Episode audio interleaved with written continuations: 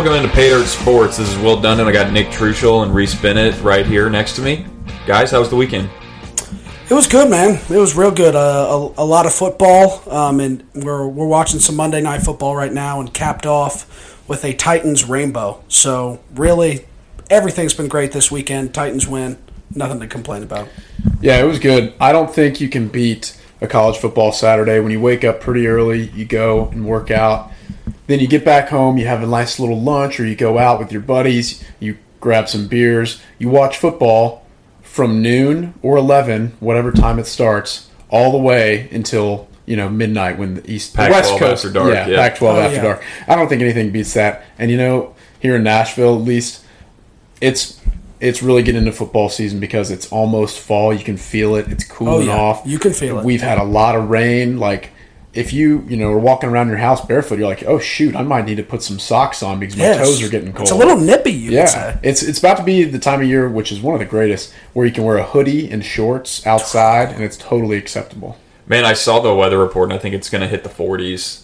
That's this weekend. That's chilly weather. That low, it's going to be That's like high. chilly weather. It's going to be where the high is like 72, you know? So it's just Yeah. perfect weather all day. You wake up for that crisp fall. That's when the crisp fall Saturday comes into play. That's not only chilly weather, as in snowflakes. That's chilly weather, as in beef and beans Yes. in your bowl That's with Mike some sour Eckler. cream Get your and chili cheddar. hot chili. Man, and the the uh, Truschel, the rainbow you're referring to, for those of you who, who don't know, you can check out the Pay Dirt Twitter. We posted it on there. Uh, there was a pretty bit. It, it's been raining the past few days here in Nashville, and it, Yeah. it finally let up. Uh, it let up right when I was pulling into Truschel's house over here, and I look out and there's just this fat rainbow It outside. was one of the biggest ones I've ever seen. and then we were able to find a picture of someone found where the rainbow was coming from, where, We- where the base was, and it's It coming was unreal. right right out of Nissan Stadium. That's right, ladies and gents. So it's a sign. It's a sign from God. a They're, they're, I mean, massive rainbow coming right out of Nissan. Oh yeah, I mean, you couldn't draw it up any better if you're the Titans coming off of a big win in week two, a bounce back win. When God Himself puts a rainbow inside of Nissan Stadium, just shining down on Mike Vrabel and Mike Keith. Those ponies got to be scared. For sure. Uh, uh, let's jump right in. We'll we're going to cover a lot of college football, a lot of NFL. We're super pumped. You know, s- since last week, we've been able to just have a ton of content with football getting started. Um, so I wanted to open up real quick. I mean, for me, college football is my number one. I love I love all sports. I love football in general the most, but college football for me does it, and I love the weekday games, the, the even the Thursday night, the action on Oh, yeah. Tuesday and Wednesday. So the Friday night game we had UCF and Louisville. Uh, so let's see what happened. So I had actually bet on. I actually had a really good week gambling this week. We'll go over that in a second. But uh, the one game I did lose was I picked UCF. I think minus six and a half. And in this Louisville game, first of all, Louisville continues to just have athletes. They're not always they're not always the best. I mean, obviously when you had Teddy Bridgewater and Lamar, obviously they were going off. But you have uh, it always seems like they have some kind of like wide Yeah. receiver or someone playing quarterback, and that's no different. They have Malik Cunningham, Yep. who just continued to make plays with his legs. I mean, UCF just could not get to him most of the time. He would just run around, and he just he was one of those guys. It looked like Kyler Murray out there. Yeah, just he was just faster around. than everyone else. But anyway, so it was a great back and forth game. I think UCF was down 35-28, and then they went and scored and I was feeling pretty good. Louisville had the ball. UCF bats it up in the air, picks it off, and actually at that moment, I was it it was late enough in the game where I was thinking, well, I'm going to lose this because you know they're just going to go and kick a field goal because there's Yeah. not a lot of time left and they can just run out the clock and kick a field goal. But what happens? Immediate first play for UCF. Dillon Gabriel throws it, boom, pick six, six. Louisville the other way. And it was just one of those insane. That's why I love kind of those mid-major games. You just Yeah. never know what you're going to get. You go bat it up in the air, pick by a defensive lineman. Next play, pick six for the other team. It was awesome for me. Uh, on another note, I was in I was in Knoxville this weekend, so I got to finally go to my first college football game in a long time. Got to experience Neyland, although they had a beatdown. We'll, we'll talk about that in a little bit. But as far as kind of other big games in college football, what, what did y'all kind of see this weekend? I mean, Florida, Alabama obviously was a big one. Um, and we were kind of talking about this earlier. I mean, Alabama, they they looked beatable. I mean, it, it, it seems like this year maybe they aren't quite as good. We were talking about how, oh, well, we're wrong every time when we discount Bama, but I don't think it's that they're bad. I just think there are a lot of good teams in college football this year that, especially with the super senior uh, deal here, I think the experience and um, it seems kinda, like every team's got depth. Yeah, every team has depth. It's just going to be an odd year because we've never had a year like this where every single player gets another year of eligibility no matter what. So I think that's going to have a big effect, and some teams are going to surprise a lot of people, um, and it's going to be an interesting season. So I'm excited about that. I don't know. I think Alabama's still really good. I think that was one of those games where, you know, Alabama has a big first week. They beat the crap out of Miami, and they're feeling good, and they're kind of a younger team, if you will, although, you know, they're still Alabama. They're they're four and five stars all over the field, but they feel good after beating Miami, and they're still trying to find their identity outside of being the Alabama football team. This team specifically, all the players together are trying to find their identity and be like, hey, not only are we Alabama, but we are a bunch of football players who are really freaking good. Yeah. So I think you know this was a really big test for them. This is the first test of their season, and I, think Florida played really well. They gave him a good game. I think it was one of those things where, like, hey, a lesser team, and I'm not saying Florida's bad, but a lesser team plays up to the competition. Obviously, Alabama's the most talented roster in the entire country, but I still think Alabama's really good. Now, I do agree with you. They look beatable. Yeah. They look beatable, but their offense still seems like it can score at will. Now, I think what might give them trouble down the road, and, you know, uh, the end of the season games where you know the Iron Bowl or the SEC championship if they make it or the college football playoff, their defense might not be as unstoppable as maybe some of the other ones in the past have been for Alabama. But that was a really fun game to watch because it was it came right down to the wire. No, it definitely did, and I kind of agree with y'all on the fact that you know you have I guess we, we don't know what Florida is yet. Is the only thing. Yeah. I personally think Florida's really still probably really good. I mean, definitely a top two team in the East. I think we would all probably agree on that. It's Certainly. either it's either going to be them or Georgia, and Georgia's been looking great uh, so far this year.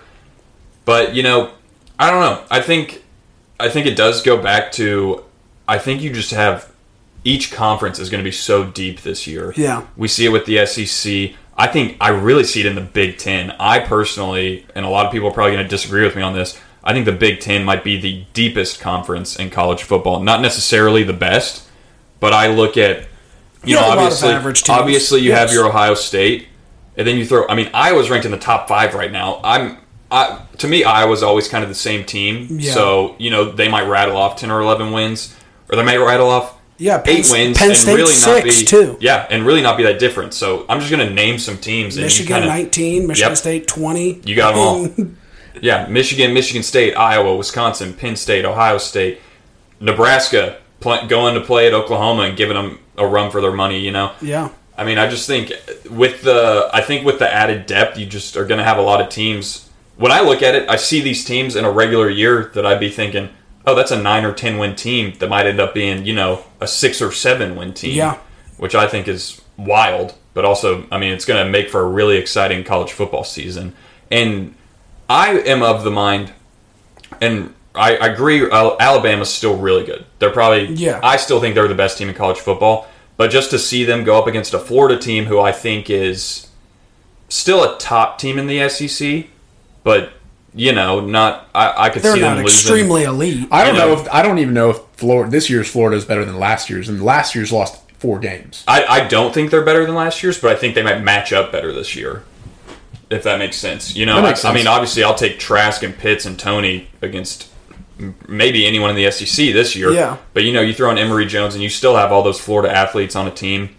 I still like him. And I think I Dan Mullen is a really good coach. I, I, do too. I think Dan Mullen's a good coach. Not a big fan of him just because I think he's kind of weird. But well, his wife is just she just likes oh, to make she's out all with over the players. the players. Yeah, she's always all over the players. Yeah, I don't know. So maybe that's just in the back of his mind all the time. But it doesn't. It doesn't matter when you put eleven guys on the field. He's still going to be a good coach. And also, I think what you said is right. A lot of the conferences are deep. Maybe not the Pac-12 and not the Big 12 is what I was going to say. I don't think those conferences are deep.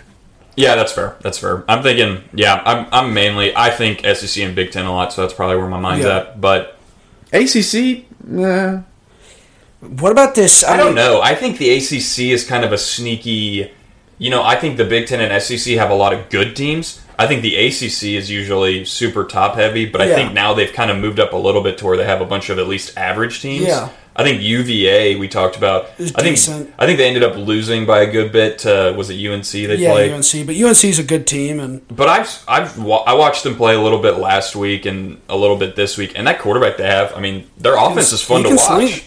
You know, he's he stepped in for I think it was Bryce Perkins who was there yeah, a year ago, kind of an athletic guy. This guy's a little more of a pocket passer, but he looked to me like he could sling it around. And wow, sorry guys, we are watching the Monday night game right now, and we almost just saw Yeah, an we OBJ almost just type saw catch from uh, Cephus. Quintez Cephus. holy Uh, cow! First of all, that is an unreal name. Yeah. Quintez Cephus is a super sick. I mean, that name. was oh, Oh, my man. gosh! It was When you lit, guys yeah. see this, you're it's the poster It was that like never a. was. It was such a Randy Moss esque catch. I mean, that's exactly. OBJ Yeah, right that- there. that that's exactly literally like the exact same thing. But he just dropped, it. Yeah, because he did drop he's a Detroit line. But anyways, back to what you were saying. Would you rather talking about the ACC or maybe you know the Big Ten or Big Twelve if you want to throw it in there? Would you rather have four good teams or like seven average teams in a conference? Um, in what context are you just saying to have? Okay, so to be able let- to brag on your conference, or to have a team in a conference that you have to play against, or what? Do you, Uh, I was going to say, as a college football fan like yourself, because this year it seems kind of wide open with, you know, you got teams, you got Oregon out west, you got Alabama and, you know, Florida and Texas A&M in the SEC, you got Clemson and UNC in the ACC, and you got the Big Ten teams with Ohio Ohio State and Penn State. Iowa. Would you rather, as a college football fan, have, you know, uh, your conferences be like have four really good teams at the top and then everybody else is way below or would you have like seven average teams who could have a high ceiling I personally am a fan of chaos in college football, Yeah, so I'm going to go with as I many teams. Like I, like I said, I don't think. So let, let me preface this by saying I do still think Alabama and maybe even Georgia are great teams. Then in the Big Ten, Ohio State doesn't look like they usually do. They're think on the cusp still- of great Right, they're because on the their cusp defense of great. sucks. And I, but I also kind of love how the Big Ten is full of just good teams. You mm. know, good not great because it's Yeah. going to make for a hell of a viewership to oh, watch oh, watch all these games. I mean, you have no. I mean, I have no idea. As a Nebraska fan, looking at our schedule after seeing how we played against Oklahoma, you know, we've got Michigan State, Michigan, Ohio State, Wisconsin, A lot of uh, good. Minnesota. I mean, that's a tough schedule, right? But at the same time, I don't see anyone on the schedule that we can't beat. You know, I'm not saying we're gonna.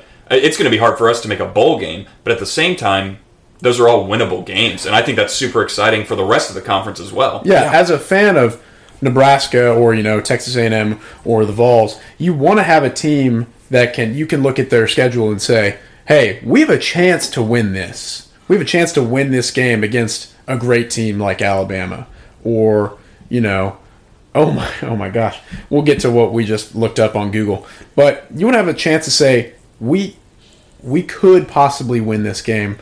Rather than you're a fan of the team and it's like, "Oh, I, I'm a Penn State fan. We don't really have a chance. This is hypothetical. We don't really have a chance to beat Ohio State or you know Iowa this year. You know, If Well, you're we like, can, we uh, can maybe say, score a couple touchdowns, but we're not going to beat them. It's better for all of college football when every fan of whatever team can say, "Hey, we've got a shot in this." And like going back to the big picture, I think this year's wide open. Obviously, you have a couple locks with Georgia and Alabama. Maybe we'll see.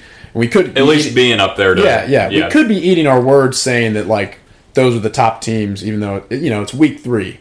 But it, it seems like there could be a lot of teams fighting for those, you know, New Year's six and college football playoff spots. Definitely. I mean, I'm at the point where I don't really know who's going to end up in the playoff just because of what I've seen out of teams like Oklahoma and Ohio State. You know, I still feel pretty confident in teams like Alabama and Georgia that if, I mean, if they do what they have to do, one of them will end up in the playoff, maybe both of them, right? Yeah, But a team like Ohio State, who's already dropped a game, and I'm looking and thinking a team like Nebraska. Not saying they will, but at least has a chance at beating Oh, them. yeah, definitely. Especially after seeing them against Minnesota, who's also a good team, but seeing them kind of struggle at the beginning. to they can lose to anybody this They year. They might lose. I mean, they could lose to Michigan this year. Who knows? Probably not because Jim Harbaugh can't beat It's Ohio State. But we'll possible for him. We'll see. But it'll. I, I'm excited to watch it. I think, like you said, it's great for college football. I think it's as, as we talk about a lot. It's all about money, right? Yeah. So having a ton of good teams and a ton of good games is good for revenue and Good viewership and people going to games. That was one thing. I'll I'll point this out. I'm pretty pissed still at Vols fans. You know, I went to the Tennessee Tech game, and I get it. It's Tennessee Tech. You know, they're not any good Yeah. at all. I mean, Vols beat them 56 to nothing. It didn't sounds weird, but didn't necessarily play that great. It just turns Yeah. into a you're bigger, faster, stronger in every facet of the game. Yeah. And you have way more money than that other school. Right, exactly. But I mean, I went in there, and the whole upper level is just like empty, basically. which just blows my Yeah, mind because I know. growing up, you know, as a guy in Nashville, my mom went to Tennessee. You know, the, the Vols weren't always great. They had some good seasons, you know, with the end of Phillip Fulmer and a couple of those late 2000s teams. I would always expect Neyland Stadium to be full no matter who they play and no matter how like good the team is that particular year. That's crazy that the upper bowl at Neyland's not full, even though it is a lower tier team. But still, it's weird. Yeah. Well, and I just think with a with a new head coach, I mean, here's the thing too. I got tickets in the lower bowl for thirty bucks a piece. I probably could have gotten even cheaper if I would have waited a little longer. yeah. But I'm just thinking, you know, that means you could have gotten an upper bowl ticket for ten bucks or something. You know, I'm, I'm just thinking, You're thinking, go see Heupel. Go, see the new go, offense. go support the new team. Go to a right? sports game after being locked in your house for two years. Right? That's Yeah. what I'm thinking. I don't I don't understand that Doesn't that. make any sense. Well, then I saw a stat uh, later that someone pointed out that the Big House at Michigan hasn't had under a hundred thousand people in attendance in years, or I, it was Yeah. an, it was a super long time. And I'm just thinking, I mean, they've had years where they're not excited. I mean, they're not hmm. super excited now since Harbaugh's been No. kind of not hasn't been as been impressive. as very they are. average. You know, and they play FCS teams and teams that suck, and people are going to that game. And That's the whole, because there's nothing to do in Michigan. no, I was about to point that out. I hate that take so much because as a Nebraska fan, people always point that out for Nebraska having the sellout streak since There, 1962. what else is there to do in Nebraska, though? No, It doesn't matter. What, what else is there to do in the state of Mississippi, in Tuscaloosa, Alabama? That's my point. Like, That's true. yeah, I, I mean, it, that- Knoxville's one of the few like actual like there's a city.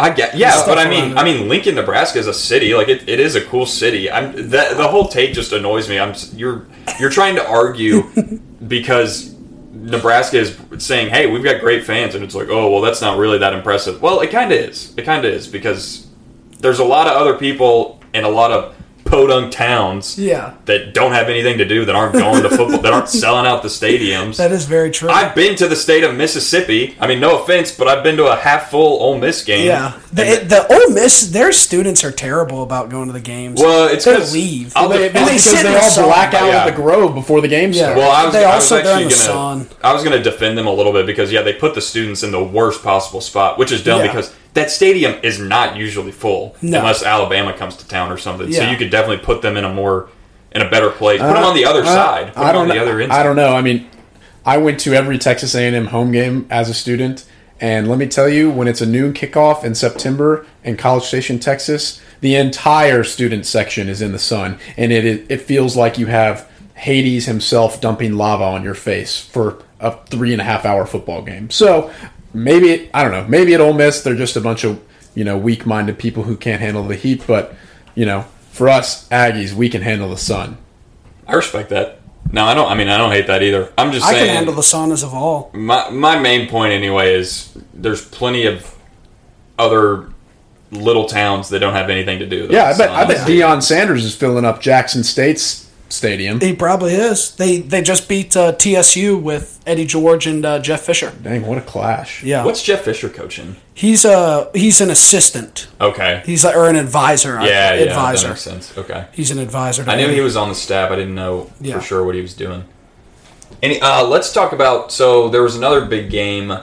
We had Penn State and Auburn was the I believe it was the game day game, right? Yeah, I think that's It it. Yeah, was. They did the whiteout in Happy Valley. Great game. Penn State ended up coming out on top. Um, that was another game I bet on actually. Cha-ching for Penn State. Anyway, uh, one thing I wanted to talk about, and this is a problem in college football that has been talked about the past couple weeks. We saw a targeting call in that. Penn State Auburn game by one of the, I believe it was one of the Auburn linebackers. Penn State guy diving for the end zone. There's no other way to tackle. There's no other way to stop him. Auburn guy just, I mean, he didn't even really, it wasn't really that violent or anything. You know, Auburn guy dives. yeah, to try and stop him at the goal line. I think he hit him just with his shoulder too. I don't even think it was really textbook targeting or Yeah, anything it either. was it was weird. And I mean, he stops him, and they call targeting. And the whoever it was, I saw him on Twitter later tweet and just said, "What am I supposed to do? Like Yeah. just let him score?" and I totally agree with that. We have to find out a way. First of all, I'm There has I to have- be a healthy. I have probably an unpopular take with some with this. I don't care about targeting at all. My thought process is these guys sign up to play football. I agree. You're gonna. They I know mean, the risks, and yeah. a lot of players have have come out and said things like that. Look, we know the risks. We're getting paid millions of dollars to do this. I'm and I'm all for uh, protecting defenseless players. Yeah. like a wide receiver coming across the middle and just getting blindside decked. I get that because he's not even That could like paralyze. well, him. and it's he's defenseless, right? He has nothing else he can really do about that. But for me, if you're a ball carrier, I don't think there should be any. the goal you're- You got two guys going up against each other. I mean, you are a ball carrier at that point. You can. Well, and the problem is, is they can lower their head. Yeah. To kind of initiate They- that. if, even if they initiate the contact with Yeah. their head, if it's helmet to helmet, Literally- it's automatically on the defense targeting. One of the most popular phrases in all of football is, "Oh, the ball carrier lowers his shoulder." Yeah. and you can't really lower your shoulder without lowering your head. Your so head is I mean, connected, or your neck is. Connected. It's just a part of football, man. What are Yeah. you going to do? Are we going to call Elon Musk? Here, here's an idea that I just thought of. Are we going to call Elon Musk to create a helmet for a defensive player that when he gets within one yard of the ball carrier, airbags deploy on the outside of the helmet, so you, you can hit him in the head, but it's just less painful. I think I Maybe. That just, would be I think pretty I just did something. I think uh, Reese. I think Kind of you like may have scrum said cap? this either to me or maybe it was on one of our podcasts. But we talked about. Here's the thing: the NCA, they're not that concerned with safety because we talked about it. You see in practice these guys wearing those big foam caps on Yeah. top of their helmets. What's it for? It's for safety.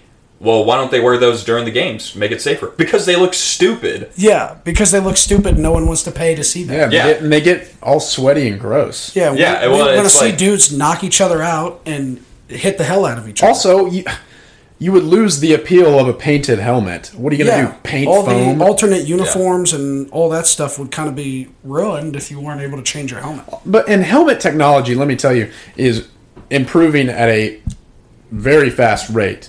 There, there are some companies that are doing some amazing things and creating helmets that are a lot more safe than you know the old plastic shells of you know Yeah, the fish early two thousands and the nineties. So I don't know. I, I obviously don't think players should be able to hit head to head on purpose like a spear tackle or something. But football plays, you got to be able to like review it and I don't know, make some sort of judgment call. Something has to be changed. I don't know what it is. Yeah. They don't pay me to decide that. It's funny you talk about kind of helmet technology as well, because that is true, right? The helmet technology is uh, insanely better than it was when we were kids. I think back Yeah. to when I was playing little league football. Blaze. The helmet, the helmet I had, and Was just a looking at the, the- well, I, I mean, it was normal. It was it wasn't just Yeah. like a fishbowl, you know. I had padding in there and everything, but I remember even getting up and going into middle school and getting. At, at the time, one of the big helmets was the DNA helmet, the Yeah, Schutt the- DNA. yeah, the Schutt and going DNA, and looking at that. DNA And first of all, it just looked sick. but at the Everyone thought it same time, so cool. They had all this extra padding. They had every, and I'm just thinking. I mean, guys were surviving. I mean, right? I mean, football players get brain damage, right? I mean, that's from playing football for 30, 30 years. years, yeah. Okay, that's kind of inevitable.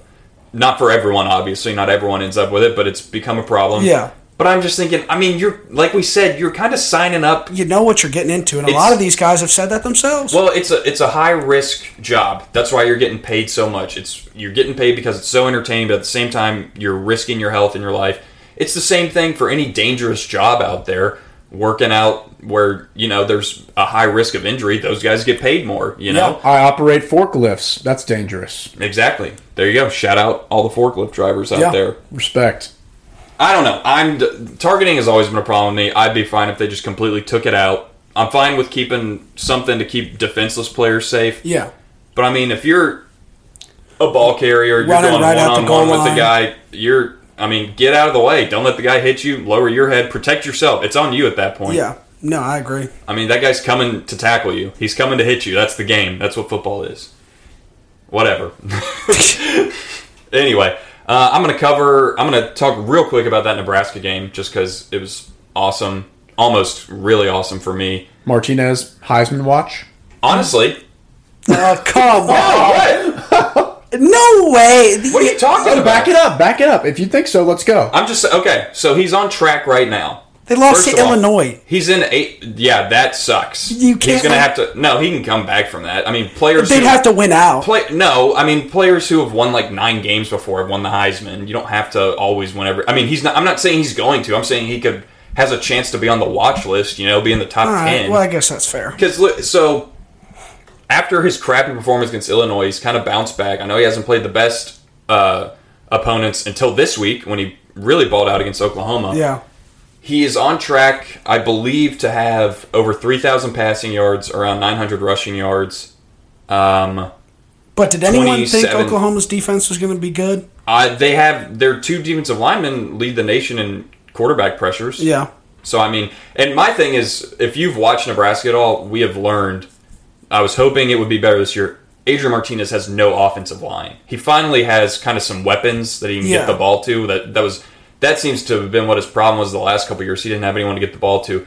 But I mean, you see him half the time he's out scrambling, and throwing on the run and doing a good job. Anyway, yeah, I'm not going to come out and say he's going to New York or anything, but I think he could. I mean, he might. He could end up being one of the top three quarterbacks in the conference for sure. Yeah. Maybe even maybe even the best, depending on how Stroud ends up doing. And I don't know, guys like uh, I think Tanner Morgan's still at Minnesota. Seems like Yeah. he's been there for Graham Mertz. yeah, maybe. I'm not super impressed with Mertz, but we'll see. Anyway, I'll get, I'll get away from that. Uh, Nebraska, I can't get super mad. You know, it, it sucks because the kicking game kind of screwed them a little bit. They missed two field goals. They got an extra point blocked and returned to the house. You know, if you capitalize on those, That's tough. if you capitalize That's on tough. those, you're up. But I can't. I'm not going to say. A lot of people were saying, "Oh, well, if we would have done that, we would have won." But also at the same time, it's a totally different game, right? You know, I was just really proud of seeing that team kind of fight against. I don't. I don't care if they only beat Tulane by a few points. It's still one of the best teams in the country. So that proved to me that Nebraska has a chance to beat anyone on their schedule, and I hope they do. I hope they can finish strong. And that goes back to what we were saying. You want to have a team that you root for that can be like, oh yeah, you know what? We can give the best team in the conference a game. The best stat I saw too.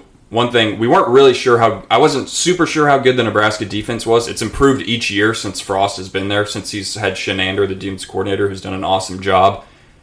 We, uh, I think. So what did we lose? We lost twenty four to 16? 23, Uh, 23 to 23 to 16. 16. And uh, apparently that's the first time I want to say in like 65 games that Oklahoma has been held to less than 27 points. Wow.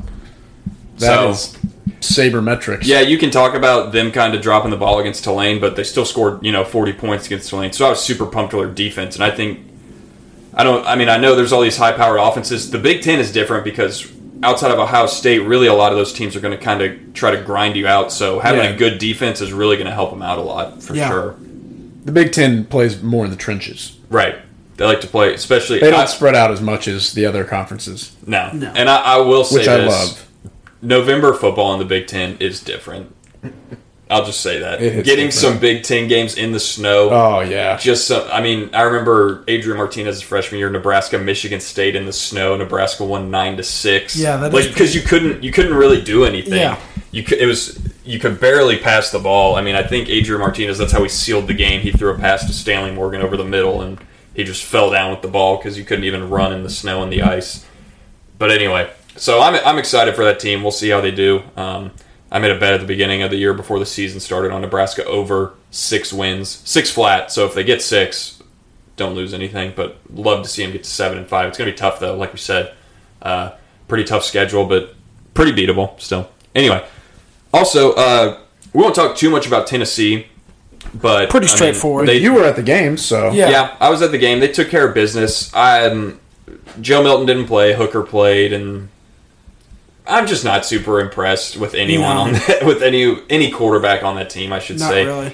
and even the running backs didn't do anything super impressive. Yeah, the score was much bigger than I feel like the game actually was. We just kind of slowly chipped away at them, and It sounds funny, but we just kind of kept scoring. Yeah. nothing crazy was going on, but Dude, who cares? When you see 56 points on the stat sheet, that it feels good. And I totally agree with that.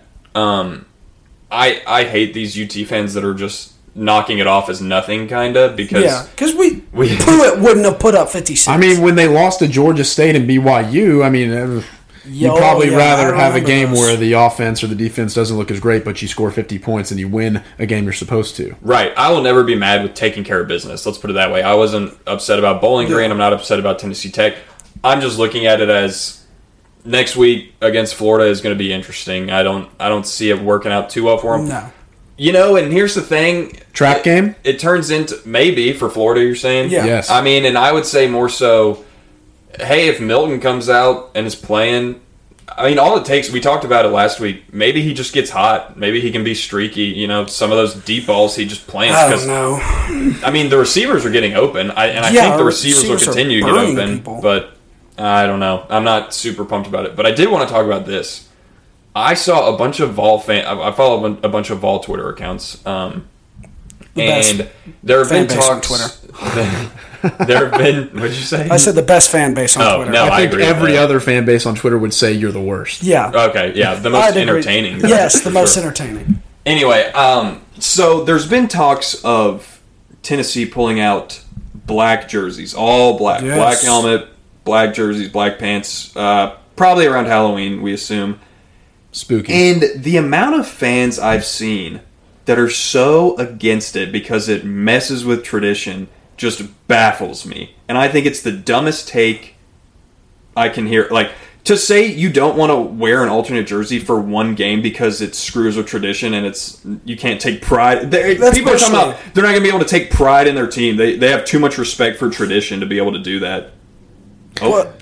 we just saw Aaron Rodgers throw a bomb to Davante Adams. Yeah, that helps was a my fantasy team. That was a But no, dime. okay. Let me let me. I was listening to uh, a local radio station last week, and they were talking with, I think you know, some guy who works for the University of Tennessee athletic department, and is you know, you know, he's in charge of you know something there. And he was. They asked him about uniforms. They're like, "Hey, are we going to see any alternates or some variation in the stuff?" He's like, "You know what? You might. I don't have anything definitive to tell you at the moment, but there could be some exciting things happening with Tennessee and their uniforms as far as the football team goes because he said that Tennessee in the past in their entire history with athletics they have been an innovative team as far as maybe materials go or new oh, logos definitely. or pushing the envelope of what you know tradition means. And I think if you don't have a little bit of variation every now and then, it gets stagnant and boring. Like maybe there aren't people up in the top bowls of Tennessee because it's so boring. Like it's been such a streamlined thing, you know, of mediocrity for the Vols the past decade that you know maybe they need a little bit of pep in their step, and black uniforms might do that. Well, and they're also one of the, I believe, what is it? They're like a Nike Pro team. Don't they Yeah. kind of? I think you get a little extra access, or maybe Something get like a, that. get some. Oh extra. yeah, Nike could create a dang invisible uniform for the Vols if they wanted Oh to. yeah, we bring in so much money for them that I mean we could do whatever. Well, and I didn't realize it till after we had gotten rid of them. But the smoky gray uniforms, which I loved, uh, especially when we switched to Nike, the smoky grays Yeah, got really, really Badass. cool. I didn't realize how many fans were against those because Yeah, it messed with people tradition, and I loved them, and the players loved them. That's the main thing. I Yeah. remember uh, when we first had them with Adidas.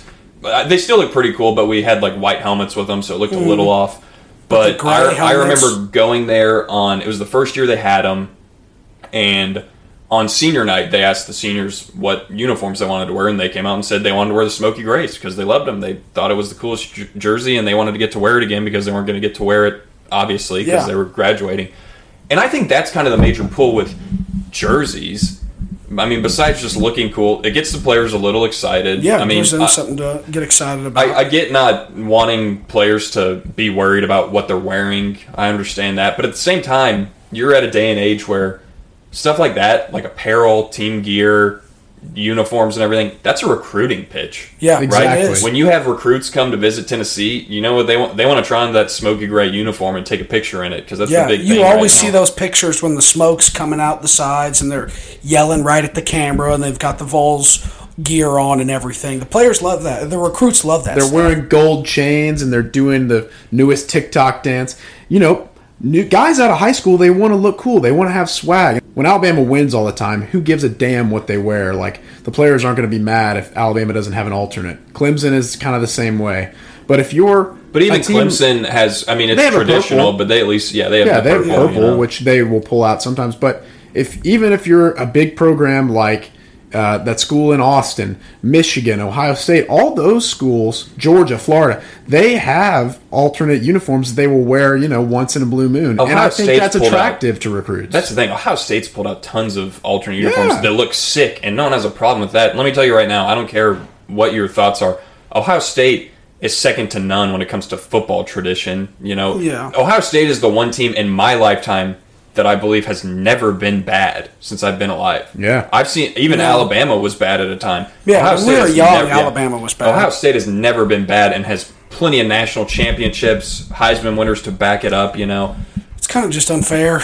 and we look at a team. You think of a team like Oregon. You know, Oregon has been able to kind of, for the most part, they they had a couple down years, I guess, but for the most part, has a good football program going there. Yeah. But one of their major pulls, especially because the Pac-12 isn't as popular as it used to be, is the fact that they have so much Nike. Nike. Yeah, they have everything. Well, they have just the biggest connection, and they can kind Yeah. of get whatever they want. That's a huge pull outside of facilities and everything. You know, being able to have all those different jerseys and all this cool gear. Yeah, they I mean, high school kids, crazy high school kids go on a recruiting trip there, and They you think, about that stuff. Like, think, think, dude, about look when you're all the 17, 18 years old. Like, think about all this care free about cool stuff I can Yeah. get. I mean, that's I mean that's true. I mean, look at Oregon. They've built a brand off of having the most outlandish uniforms. You know, I mean really that's have. that's been their staple. Like, it's silly if you're a Tennessee fan and you're like, no, no, no, we can't change anything because that's not tradition. It's dumb. Yeah, I mean Tennessee fans, if that's if you have a problem with that, I feel like that's something you gotta get over. Especially, I mean, I'm pumped to see them. I think they're gonna look sick. I Yeah. think honestly, they'll probably look. I, I'm thinking they're gonna look exactly the same as the Smoky Grays, just Yeah, black. I hope so. But that's that's cool with me. it. And I love would be. I mean, I'd be ecstatic if they brought back the Smoky Grays because I think they looked awesome. And I think especially in basketball and baseball, actually still wears them. Yeah. Baseball wore them last year, and, And how could awesome. you be mad about the Smoky Grays and call it like non-traditional? Tennessee, the, the university, it's in the almost in the damn Smoky Mountains. Like, what what is there not to love about that? Well, and I think gray actually used to be No, it's a legit color. No, it is Yeah. it is a legitimate school like sponsored color. That is one of the Vols colors Yeah. in their palette of colors to choose from, and it wasn't recently added so that they could do that. It's been there for a while. Yeah, and I've, I've heard some people talk about like we don't play as good in them or something, and That has no effect. First of all, that has no effect. Second of all, I saw us beat Florida for the first time in Yeah. 12 years or whatever it was in them. I've seen us beat When Georgia Tease in them. Tabor got broken. Yeah, that was awesome. Shout out also Yeah, getting his got his first, first, uh, first catch touchdown. and be yeah first catch and first touchdown at the same time yesterday. Um, anyway, that's that was kind of my take. I had to go on a little rant on that because I just don't I don't understand that. Um, I I just don't think wearing an alternate jersey for one game is gonna br- break your tradition or stop people lo- make people lose pride in their university. That just sounds ignorant to me. No, I agree. I agree. Um, I know we're, we're probably about to go to the NFL here, but there was one last college team that I wanted to cover. Um, if some of you pay dirters, Nuggets, remember last week, Kevin Kelley and the Presbyterian Blue Hose um, H were H O S E. yes, HOSE, were running through NAIA teams, crushing them, bis- throwing up 80 burgers on them. Never, never kick, never punt. They, this was the team. Yeah, Kevin Kelley was the guy who back in high school, his teams never punted. They always went for two. They always did an onside kick. They played their first legit, I guess you could say legit opponent this weekend, Campbell, Yes. because they are F, FCS. Yes. They are a Division One school, and Presbyterian lost seventy-two to zero. I I got to heard go back right. and like watch. Not that a good look. 72 to 0. Their quarterback threw six picks. Not a good Where- look. For I want to know too. Was it on? I wish we could find out. I, I really want to go watch this game now because were they all on like fourth and twenties and they just walked them in or something? Because that would be that's when it would. The whole athletics department has to start Yeah. thinking. Uh, maybe this wasn't a good idea. Yeah, they. Uh, It they, was fun while it lasted. No, so Campbell scored pretty quick. They had 21 in the first quarter and 28 in the second quarter. Came out to a big lead uh, very, Uh, very yeah, quickly. Small 49 point yeah, 49, 49 49 to 0. half. 49 to 0. Um, and then they kind of called off the dogs a little bit, um, but did have a safety in the uh, third quarter as well. So, really, in all facets, Presbyterian was terrible. Maybe Kevin Kelley's strategy might not work, but hey, let's give him some time. This is his first year in college football. He, he needs some time to turn this program around. Presbyterian literally was considered the worst team in Division One football. So, Well, and I'll also say when you see a score like that, it's got to be you just don't have the players, right? yeah. I mean, that's got to be kind of the biggest thing. When you lose seventy-two to nothing to someone, it's not all coaching. You know, it's you just don't have. You're either just way smaller, way slower, or you don't. Maybe you're maybe they got something. COVID. Maybe I don't know. I don't know. I will way, say I wish I wish Scott Frost would have used the uh, Kevin Kelley method a few times this past weekend on especially Go on those, on those missed field goals. Yeah. yeah, that would have been that would have been huge. Especially, you know, you're on that side of the field. Who knows what could have happened? And we were making long third down conversions. Maybe we could have made some on fourth down. I don't know.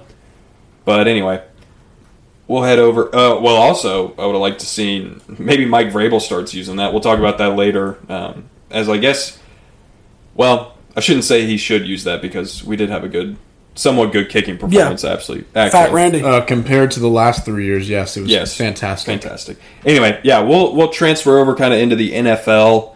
Uh, some of the big games we saw, some of the performances.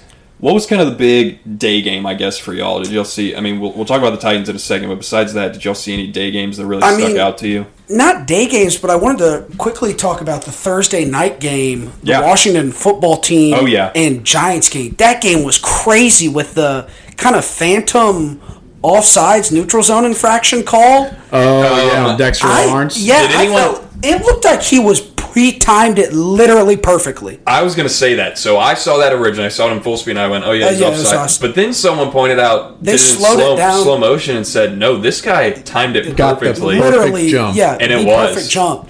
And I guess they couldn't go back because the the the football team got another kick and nailed it. And I know. I, did, I W. didn't think about that at the beginning, and then seeing that replay, I thought, man, that sucks. He did get the perfect jump on it.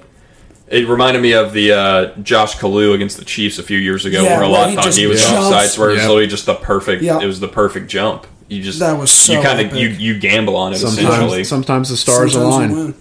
So Yeah. But Taylor That was. Heinicke, big game for the football team. yeah, Good for him too, in and 'cause they Fitzpatrick got hurt obviously, and they needed the the backup to come in. And they asked him too at the end of the game if he expected to be the starter going forward, and he said absolutely. And you know, good good for him, a guy who was in, I believe, he was in the XFL Yeah, two years ago, and and hey, he he almost beat. Uh, we forget last year they won their division and almost beat Brady in the first round. that's the thing. No, he can play for sure. Like I, Heinicke can play. I like Heinicke. I like the way he plays. He's a gutsy player for sure. And guys, uh, I know the Giants lost, but Daniel Jones had the most rushing yards He has on some the wheels. He has some wheels. It's crazy how fast he is. If, if you remember, they he's like will fall and right on his face, but he's fast. last Yeah. year. Next Gen Stats told us that Daniel Jones was the fastest player in the NFL, ahead of Lamar Jackson. I know. I believe it. That dude can move. Wait, really? Yes. I didn't know that. Like he, it's Did he hit like he hit a top speed or something? He hit, he hit running? some like, or maybe not the player, but fastest quarterback because he had a top speed faster than any other quarterback. Yeah, like he- remember that one he- big oh run my he gosh, had, was and it was like he had it. He was taken to the house, and then he tripped on a dandelion or something. Yeah, Yeah. I do remember that. But yeah, was a I, crazy dude, one. I think is Saquon Barkley is he washed? Or is he just not that good? Yeah, I, it looks like I don't know something about him this year. Now, uh, trust me, I hate when guys get injured. It, it sucks for you know the game and also for them personally. Like I would never wish that on anybody, but like maybe he's coming off of injury and he's just not as good. But his legs look smaller this year. You know how everybody's Yeah, like, "Oh my has the gosh, Saquon. Barkley has the biggest quads on the planet," but they look smaller this year, and I think that might be Yeah. why he's not as good. Um, in another game that I quickly just wanted to gloss over was how everyone was getting so hyped up on Jameis Winston and the Saints. Well, they just got crushed twenty six to seven by Darnold and the Panthers. Um, so I thought that was pretty interesting this weekend. Jameis kind of looked like the Jameis we were used to. Yeah. So maybe his LASIK didn't work as well as we thought it did. Well, it was funny because last week it was actually the opposite Jameis we were used to. Because although he threw for five touchdowns, I believe He had he 20 only attempts. threw for uh, 148 yards Yeah. or something. So maybe maybe that's the recipe. Maybe it's not let him Yeah. try to get. I, I don't know how you do that though. Where they just do you just run the ball and hope your defense gets you in great field position every time. I guess. That's kind of, that's kind of asking a lot, but. I don't know, J- Jameis. He's he is what he is. You're kind of we're just Yeah. gonna get to see what he does this season. He's gonna be all it's over going to be the fun place. to follow the Saints. I think he'll have a game where he throws for you know 400 yards and four touchdowns, and he'll he'll have another game where he does the same thing, but he throws five picks while he does it. You know, Yeah. it's just you never know what you're going to get with them. and it'll be like you said, yeah, very exciting to watch. I'm sure. A game I saw too, uh, the Arizona Cardinals Vikings held yes, off the Vikings. Tight game. That these was a really Vikings- fun game to watch. The Vikings maybe more than the Titans. Kickers, man, just kill them. Yeah. and I know yesterday was a, a regular season game, but they've had it happen in The- just Blair crucial, Walsh. When was that? 2014 or 2015? something like that. Just they've In the it playoffs, in crucial yeah. moments. So I mean, yeah, I feel bad for the Vikings. I know I, f- I do feel for them because their offense. I mean, Kirk Cousins I think threw for four touchdowns. Um, Yeah, Kirk Cousins looked like really good in the first half. I mean, people forget. I think. Ah, I'm not going to throw a ranking on him actually, but I, I think Kirk Cousins is one of the better quarterbacks in the NFL, and I think he gets. You have a lot of people who are very up and down on him. We, I mean, when he got that contract originally, that was like 80 million guaranteed. I thought that was ridiculous. But Yeah. you know, he's come out and he he usually slings it around pretty well. So yeah, no, I think Kirk Cousins is definitely underrated, and who knows? Maybe uh, the Vikings will pick it up. They've kind of been in the. Oh, they've the- just been the in like purgatory for Yeah, the last like 'cause- five years because they're kind of good, but they're kind of not. yeah, Yeah. they'll be Kirk good, Cou- but it just won't be enough. They're kind of the when opposite. of Keenum the, was there, like uh, when they went to the NFC Championship Yeah. and like all Well- that crazy stuff. And besides that year, I'd say they're almost kind of the opposite of the Titans have been the past couple years, where the Titans have like ten games that are one score games or game winning drives, and Yeah. they win those games. The Vikings are on the Yeah, opposite. they, they yeah And they'll we did have it to the Vikings last year. lose, we yeah. beat them, Yeah. beat them by one. Yeah, and you know what? That you you can look at that and say, "Oh, they're almost there," or "They're almost you know they're almost as good as that team or that team." But that really is. I mean, that's what separates you from being a good team and a bad team. I remember in college, I had a I had a buddy who was Vanderbilt's equip one of their equipment managers, and he tried to tell me he said. We're, I mean, we should be ten and two. and oh obviously, I Oh my laughed at him. But then he started saying all these things that almost happened. I said, "Well, yeah, but that's, what makes you a bad team." Yeah. I mean, it's a, it's a con- game of inches. Congrats, you only lost by one score in four games, but that's, I mean, that's what separates Yeah. everyone. Yeah, the from great you. I mean, teams make the especially in plays the to win NFL. games. The NFL, especially in the NFL where most games are going to be close. Most right? games are going to be close because I mean every team is full of incredible professional athletes, and every team can beat any team on any given night. So, I mean, it, it, it's what makes the NFL so much fun to watch because there's so much parity. And uh, Yeah, I, I, that's why. I love the NFL because any team can beat the other team Yeah. on any given weekend. The blow the Jaguars could, the Jaguars could beat the Tampa Bay Buccaneers. Like And it could happen. And- yeah, it could happen. That's that's what makes the NFL so awesome. And just going back to that game before we move on to the next one, I don't know what I'm going to have to do, but I'm, I might have to eat my words. Kyler Murray might be good. Nah, He might be really, He's- really, he's really good. definitely good. I've got a stat for you right here. With his third touchdown pass Sunday, Kyler Murray became the first player in NFL history with three plus passing touchdowns and a rushing touchdown in each of his team's first two games of the season. That's impressive. I mean, he good. continues. That nobody else has ever done that. He, I mean, in college, obviously, he was a video game player in college. He still there's, is. There's not a, there's not many guys I can say that about besides probably him, Lamar Jackson. Patty Mahomes. Yeah, literal video game players where they just Russell it's- Wilson's kinda It's there, when you're playing when you're playing NCAA football, but you're only playing on the varsity level, and you Yeah, roll out all and the way to the right, running but then around. you throw it all the way across the field. You know, Yeah. there's only a few guys who can do that, and those Yeah. guys can do it in real and, it, life. and it's not fair that he has DeAndre Hopkins to throw to. Yeah. Like DeAndre Hopkins will catch everything, and Kyler Murray can just yeet the ball halfway across the field, and DeAndre Hopkins got will AJ catch it. Green, DeAndre Christian down there Kirk. somewhere. Yeah, and AJ AJ Green is maybe, still good. He might be having a revival. We'll see. Yeah, he was pretty bad Christian last Kirk year. is really awesome, and they have Rondale Moore, and that Yeah. from Purdue. That guy is. He's, He's fun to good. watch. He had that one wide open catch. There was nobody within 30 yards of him, and they scored. And he kind of like every time I see Rondale Moore catch the ball, it's like it, I, I feel like I'm looking at Kyler Murray because Yeah, they I look was the same. say the same They both have single digit numbers, and they both like kind of move the same way, and they're tiny. I don't know. It's, it's if you put Kyler Murray in a number four, or whatever Rondale is, if you put him in a number four jersey and threw him in the slot, probably no one would even no one would even question it. it. would look the exact same. But yeah, I don't I don't know if the Cardinals are for real, um, but so far they've been really fun to watch, and that was a great game. Yeah, I agree. Uh, one thing, or I guess a few things that happened over the weekend. Young QBs had a rough Yes. weekend for the most part. Zach Wilson. Mr. INT, as the Yeah. uh, Patriots tweeted out, and that's one I don't That's think he's going to be. disrespectful. He's not going to be living that down though. There, he's Mr. he just earned INT. himself a, a nickname until he proves otherwise. I mean, he was. He threw. I Yeah, have. four. I had the New England uh, defense on my fantasy team, so I was feeling real good with those four picks. Oh man! And I just saw the stat about his interceptions. All four of his interceptions, he wasn't even being pressured by the defense. Oh, that's Yikes. tough. tough. that is not a good look if you're a Jets fan.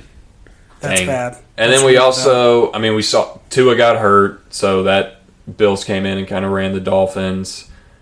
Besides them, I'm trying to think of who Jacoby else. Brissett. Well, he I mean- kind of might be better than Tua, honestly. I don't think Tua's I don't know. good. I- he didn't even look good before he got hurt. I just kind of kept, I just kept up with the score. I didn't really get to see that game a whole lot. And I mean, a huge thing was the Ravens taking down the Chiefs, though, stopping them on a big fourth down, Oh yeah, stopping them on a big fourth down, and I mean that was crazy. Nobody picked the Ravens. In no, that yeah. We can talk about so that that Sunday night game that happened last night. I stayed up and watched that, and it was a great game. And look, I'm I'm not a fan of the Lam- people trying to tell me Lamar can't throw. I mean, I've I've seen Lamar make great throws, so I'm not gonna be the one who says that. Yeah, I mean, he might be inconsistent sometimes, but he kept doing the jump pass last night, and Yeah. it was working. Oh, that for the jump pass most was so fun. It was so- well, and it wasn't just like a Tebow jump No. pass. It was jump, throw it Yeah, 30 yards it. downfield, and Launch it it. be on the money. And then obviously, you know, that he got in a groove where. Here's what I love: what John Harbaugh does with Lamar is what the Titans kind of tried to not let Vince Young do. Which, before I get any farther, Lamar is uh, heads and shoulders above Vince Young, but same same kind of situation. The Titans kind of tried to turn Vince Young into a pocket passer at times. Yeah. John Harbaugh, he if if Lamar's having a bad game, he's he basically is like, hey, let's get you some read options and get you in a rhythm. yeah, and he let plays you kind of run to around. Lamar's strengths, which Yeah. is what you should do if you have Yeah, a guy like that. and that's Great what, and you know, they would run that read option or QB power, and then boom, nine nine yards, just gashing them like e- easy money, and then roll them out, let them either take it into the end zone if it's there, or just let them sling it back on those short plays and Yeah. throw it in the end zone, and it was working. And then obviously, what I loved at the end is John Harbaugh pulling out the it's it's fourth and one, right? You you said it, and uh, the the question is here, and I think it's the right the right call, right? You can either go for it on your own side of the field, so you're really gambling, or you can punt it to Patrick Mahomes, Yeah. and let him play offense and Yeah, with some time on the clock. yeah, and you know maybe your defense can stop them, maybe they can't. You run that risk, and it, but he says he basically just looks at Lamar and he gave him the Lamar, Lamar, like you want to go for it, and he just goes okay, Yeah, which is also so awesome cool to watch. Well, Like, which do you want to go for this? like Well- he's asking the quarterback, and he's like a Super Bowl winning head coach. Like, and you're asking your quarterback. That's that is trust right there. Well, I love that, right? Because you go with the players, right but there. also it's totally Trust. it's totally just covering your backside if something goes wrong. Like Yeah. if you don't get Yeah. it, it's like like, oh Lamar! well, Lamar. He, he he. It's like hey, he let you it know, up Lamar, to Lamar. wanted to go for it, so Yeah. Because yeah, the funniest thing would have been if Lamar goes, "Nah, man, let him punt it. Let's go, baby. We're gonna punt it. He's gonna pin him deep." Yeah, but you know Lamar would never do that. Never And say honestly, if I was John Harbaugh, I would have definitely gone for it because they were just racking up yards at will against that Chiefs defense, in the, like you know, last quarter of the game. Well, and I don't even. rem- I watched it. I don't even remember. Did Lamar take it or did he hand it off or? No, yeah, he, he, he took it. Yeah. So that's my thing too. Is if I have Lamar Jackson on fourth and one, I'm totally letting him take it out of the shotgun every time and just Yeah. hey, run it up the gut, or if you don't see it, try to kick it to the outside. You're faster than probably everyone on the field. So My favorite thing about the Ravens is their fullback Pat Ricard, number forty-two. He's six foot three, three hundred and eleven pounds, and he's the fullback. and he doesn't. He doesn't really look like it. When No, he just, doesn't. I mean, he's huge. Like he can move, and he just he's a bulldozer. He just like clears the lane, and like that's why you know credit him. He's a Pro Bowler. Like credit him for like their rushing attack. Doing Without the- a guy doing like the that, dirty yeah, work. Yeah. without a guy like that clearing the lanes for all their read options and stuff, they wouldn't be as successful. And he's so like I'm just obsessed with him because he's huge. yeah, He's and a he mo- converted defensive lineman. He, and moves so fullback. well. It's just crazy to see how well he moves. But yeah, but also credit to the uh, Ravens defense for Travis Kelce had a few big catches, and he still looks like the best tight end in the league. And I mean, uh, Patrick Mahomes had some unreal throws, but uh, they shut down Tyreek Hill, and when you can shut down Tyreek Hill, that takes the Chiefs' offense from four dimensional to three. So that's good.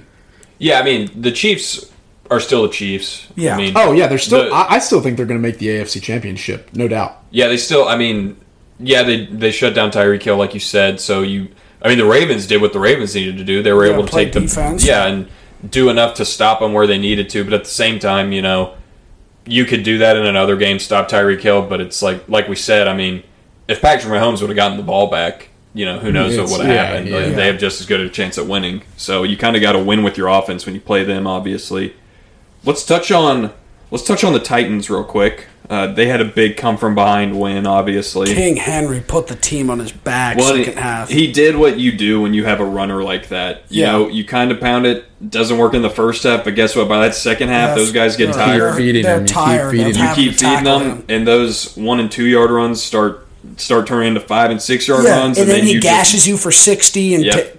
ta- takes a, a house call. So God, it just felt so good to win. it did, and Even the though there were refs some- tried to screw us Oh. every single way possible. The let's yeah, let's talk about that real quick. I so mean, first of all, Julio Jones caught a touchdown. caught, caught a touchdown. There was a horrible there's first photographic down evidence. uh, that was given to the Ravens. Then also, how was the Russell Wilson tackle in the end zone not a safety? uh, yeah, I'm Yeah, that was head on all dumb. They they like blew the whistle and he has the ball in his hand and he's wrapped up inside the goal line. well, Like, they tried to say forward progress, but I said, well, no, he didn't have forward progress because he was running backwards. Well, and you that's not when you blew the whistle. You didn't Yeah. call that. You called forward progress when he was in the end. You said when he was in the end zone was forward progress, and then you just basically were like, Put him on the well, one." Here, I'll give it to him at the one. That was ridiculous. But the Julio catch, first of all, they called it a touchdown. That's Yeah. what's crazy. Yes. So And they then had to have it. they had to have inconclusive evidence that it was incomplete, and there's no way you can look at that and It's- say it- that happened. Because I heard, so I heard a lot of people arguing about this rule. If you thought his heel was out of bounds, here's the thing. Because I think it was His toe was his touched first. His toe touched first, Yes. and then his heel fell. So apparently, in the end zone like Oh wait, that, your yeah. entire the foot- rule is yeah. If you're if that foot comes down, it is incomplete. I heard about that, which is also yeah. just totally total BS because we have the toe tap rule. Like, But it's on the if you go forward. if you're if, If, you're you go forward with your toes, it counts. But if your heel comes down, yeah, see, I think that's dumb though. I think it's once you have a toe down, that's a foot. you should A just toe say, counts no as a matter- foot.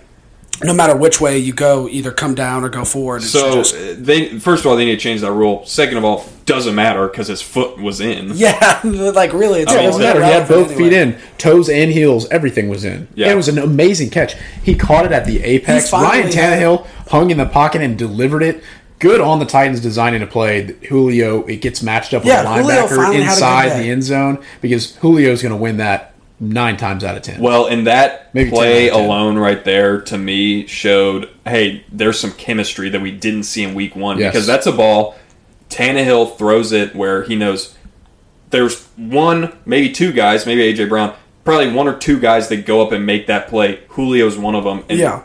Tannehill kind of puts it in his. That's Julio's spot where he wants the ball. Yeah, kind to of, go you up know. and go get so being able to see that play, I think a lot of people probably didn't notice it, but that chemistry is kind of It's there. starting to develop. So, and w- it it goes back to you know Julio didn't even really practice or play at all in the preseason, so that could have had a lot to do with kind of chemistry issues. Yeah. I'm glad we were able to get this win against a really good team early in the season.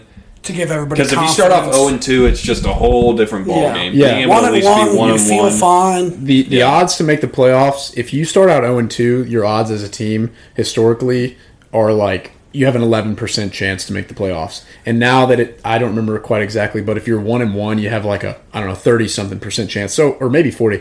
Like it's so much better to have, you know, gone Yeah. One and have a major come bounce back week, like the best yeah, bounce back gives so week out of any team in confidence the and league. Puts so much momentum on. I mean, our against side, one of the so- best teams, against a true Yeah, Super Russell- Bowl I mean, contender. Russell you know? Wilson. But I mean, the Titans need to be a Super. Bowl contender this year, Oh, yeah. so we need Yeah. to beat Yeah. teams like that. Correct, correct. And I, I think, you know, obviously the Titans offense came on in the second half, but I think they just need to start changing it up a little bit because even the announcers are saying how the offense with We're Derrick missing Henry, Art it's Smith. so yeah, we are well, missing Arthur Smith. Yeah, I mean, it, it remains to be seen, but it sure does look like that. But the Titans' offense is like so predictable at times. You know, everybody knows. You know, when you you come in in like twelve personnel, one running back, two tight ends, you, they're going to hand the ball off to Derrick Henry, like inside Yeah. the tackle. Like you you can't do that on every single first down of the game. Like I was just ripping my hair out when they were losing, and they just kept handing it off on first down. Like the Seahawks are loading. action, do Yeah, the. That's Seahawks are loading the box on you guys. They know you're going to hand it to 22 in the backfield. So when you have a two-headed monster of AJ Brown and Julio Jones on the outside, why don't on first down? Maybe it's a play action, or maybe you just do a drop back and you throw it to one of them. They can't cover both of them every single play. Like you, you got to feed your top guys on the outside. That's why we have those two great receivers. So, and then when you feed those guys, that opens up the running lanes. Then you give it to the 2,000 yard rusher. You just can't be so predictable. And I know this because I'm an expert. You are. You are indeed an expert. We have pay dirt expert. only experts here on Pay Dirt Sports. And if anybody was uh, nervous about AJ Brown dropping a few balls, that's just a fluke. He had a bad game. He's going to bounce back. Yeah, he'll be fine. I'm not. I, and I don't think most fans are really worried about him because we know we're going to get, a, And get out he, of him. that's kind of has been his thing. He'll have a couple occasional drops, I think, the past couple of seasons, but he makes up for it so much with his YAC yards Yes. after well, catch. and that's why you have Love guys that. now like Julio and Derrick Henry where, hey, if someone has a bad game, you got two other superstars, you know, Yeah. to kind of pick them up. And I and I think before you, you sorry to cut you off. I think we need to give three. We need to hand out three respects to three specific Titans. Number one, Michael Pruitt, elevated from the practice squad, huge. had a huge game. Not, I mean, not on the stat sheet, but he had like Blocking three or four big plays for the Titans. Like he got a couple first downs and big catches. He brought the juice. He got in the face of the Seahawks. You know, he, he had some fire about him, which is what this team needs. Uh, number two, we need to give one respect to Ty Sambrailo, who came in at left tackle. You know, an hour before the game after he knew that he was going to start because Taylor Lewan got injured in the warm-ups. And then third respect goes to uh, David Quessenberry, the right tackle spot. Those two guys combined at the tackles played Yeah, really well. they did. They held up in pass protection and they cleared the lanes in the running, the run blocking. So great job on those guys. The unsung heroes of that win. And a quick honorable mention, Fat Randy. Fat Randy, you know, full respects. Give Fat Randy we finally a, had a kicker. A respect. Uh, It reminded me of the Sloman kick, the Sloman dink. Um, the kosher last- cannon, as they yeah, called the him in kosher college. cannon. I mean, it's just it's it's perfect for a kicker to to just come in here and get us a win like Yeah, that. I mean, and I don't, I don't know about y'all, but you know, when he when he missed that one field goal, people started getting real oh, nervous. Oh, I, was, I, I'll I, tell you, I went to Twitter and I said we are going to we're going to slander Fat Randy. We don't like you. You missed a kick, but then he made up for it, and now we praise him. I'll tell you right now, yeah, if we get a kicker who goes three for four on kicks every game, I'll take that with what we've had. Yeah. I will take three for four all day. Hopefully, we are scoring more touchdowns than that, which I think we will. So, but cool anyway. stat about the Titans game. According to uh, Next Gen Stats, the win probability model, the Titans had as low as a 4% chance of winning that game with 13 minutes left in the game. So the Titans had a 4% chance to win in the fourth quarter, and guess what? We came back and won it in overtime. Tighten up. That was awesome. I will. So I do want to talk about real quick uh, as we kind of close out the NFL. A new rule change that has been put into place that we actually saw in the Titans game Help us. that helped us, and I was pissed at watching because although it helped my that that's how you know this rule sucks because it helped my team and I was upset with it. The new taunting rule in the NFL, basically anything you do Like- to like indoor in the slightest to be- direction to, another player is now going to be what a 15 yard penalty. I It's guess ri- it, it got ridiculous. we this we weekend. saw it as uh, Tannehill threw a pretty deep ball to AJ Brown, which was not complete, and the Seahawks DB, you know, made a play or whatever, gets up and didn't even didn't stand over him or anything, just kind of looked at AJ yeah. Brown and was just like, "Let's go," and flexed, like a little yeah. bit, but he didn't even like. It was He didn't get had up the arms. He, he was kind of backing away. yeah, he had well, and he had the arms down. He didn't even he didn't like do the bicep. You it know, was it was a front anything. it was a front low flex. and they threw a flag on that, and I just said, "This is gonna suck if they're calling this all year." Yeah. But hey, you know, I, I agree it's a dumb rule. Like if you make a great play, you should be able to celebrate. Maybe not stand over the guy and spit on him or something crazy like that, but you should be able to celebrate when you make a big play for your team. But at the time, I wasn't mad about it because it benefited the Titans. Well, and I saw someone say football is such a game of momentum, and uh, I saw a video of Bill Belichick talking to his team about how you believe you can win a game by your attitude, by the things you're doing before and after the play. You know, he showed clips of guys making tackles for loss and no one really cheering or getting excited, and he said. This team isn't a confident team. This isn't a team that wants to win games. And then he showed someone scoring a touchdown and the entire team getting in the end zone and jumping all over each other. Football is such a game of momentum. It really you, is. You need somewhat of a celebration, you know? I mean, I'm not saying you have to do anything just super excessive, but at the same time, like guys, I personally I'm a fan of if you let a team score, they get They get to taunt on you. you. Yeah, don't let them get in the end zone if you don't want them. You know, Yeah, doing I, I thought we were going towards the more celebration when they allowed the, the team celebrations in the end zone. We were starting to I thought so, move too. towards l- Uh, getting the fans excited and getting the whole team involved. And now we're starting to move back away from that. And I don't know if that's going to be the best decision for the NFL. Well, in the NFL more than anything, I'm going to sound like a broken record, but I always say it. You know, it's all about money. The NFL more than anything is a show. You know, Yeah. it it really is. They are putting on a show for you, and you know we've seen that. That's kind of what you get with the NFL is you get to see these guys doing all these crazy celebrations. Yeah. you know that's that's more than you would see in college, much more than you would see Much, in college. much more. and people love it, and it's some of the best. You know, Yeah. it, it, they're highlights you of Ocho of- of, Chad Ocho Cinco forever and Terrell, Owens. The Yeah, I to popcorn. say the Or Randy phone. Moss, the cell disres- phone in the the. Yeah, what uh, was it? Horn, Joe Joe Horn, Joe Horn. is that right? Who pulled Father out the of cell JC? phone? Yeah, I think so. Uh, He pulled out the cell phone because I think his son did it later. Randy Moss, absolutely disrespectful, fake pull down of the pants for the Vikings. Oh yeah, fake moon, and then also I love the fake uh, signature on the ball, signing it. Oh, and that's a then- great one. I think To actually. br- He I think actually he had a did Sharpie. sign it, He yeah, had he- Oh yeah, he had like sock. one in his sock or something. Yeah. Yeah. That's what I love. I love the fact that some guys were like, "Yeah, I'm scoring a touchdown, so here I'm going to plan this out and Yeah. get it ready." I Well, think they, that's they don't put those cameras in the end zone for the entire defense to run up to after they get a turnover and like you know pose or they don't put those in the end zone for no reason. Like the NFL wants the production and the flair, so it's kind of contradictory to have the taunting Yeah. rule. I know. I don't like it. I think it's gonna. Uh, the the second it, I mean, actually, I, I say this. I mean, it really did have an effect on our game. Yeah, I mean, it's going to come down to like a last second play and screw someone over. And It's, going to come down to Tom Brady losing when they change it. Yeah, exactly. Or they're not going to call it because we did get to see Lamar Jackson do a front flip in the end zone, but apparently that's fine. I don't. yeah. Yeah, I don't know. I, I mean, that is taunt. If you do a cartwheel in the end zone, you're basically saying, "Yeah, you can't touch my nuts." So Yeah. here we go. Like I'm going to flip in the end zone. Yeah, I mean, is it taunting or excessive celebration? It's yet to be seen. I don't know. Right. But it was kind of a cool flip, I will say. Yeah, Reese, I wanted to talk to you. So we have a we have a good dear friend, uh, longtime listener, one of our core core fans, good friend of the show, Thomas Swafford. For those of you who don't know, Thomas Swafford has some of the most outrageous takes I've ever heard. First of all, uh, let's throw one out there: the infamous Rob Gronkowski could be a better left tackle than Taylor Lewan. Another one, uh, big Titans fan, Swaff here. Can't believe And it. I'll I'll give him some credit. He's been watching the games this year, but Oh, he yeah. he is notorious for uh, being busy during games and asking for updates, and then putting out his own takes after not watching the games. Anyway, he had uh, he he was. I'll give him credit. When we had Mariota, and a lot of fans were still sticking with him, He said- Swaff was out on him. He said put Tannehill in, and he was right.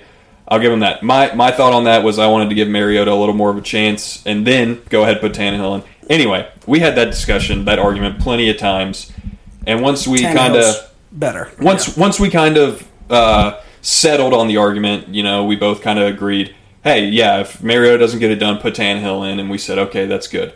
Then a few few silent moments pass, and Swaff just kind of looks at me and kind of shrugs his shoulders and goes, "Hey, I mean, Woodside though." and then we just immediately were like, "Nope, nope, nah, that's right, that's not gonna happen." too far. So The infamous Woodside possibility. yeah, the infamous Woodside longtime starter. Also, Luke Falk next Tom Brady. Yeah, that was.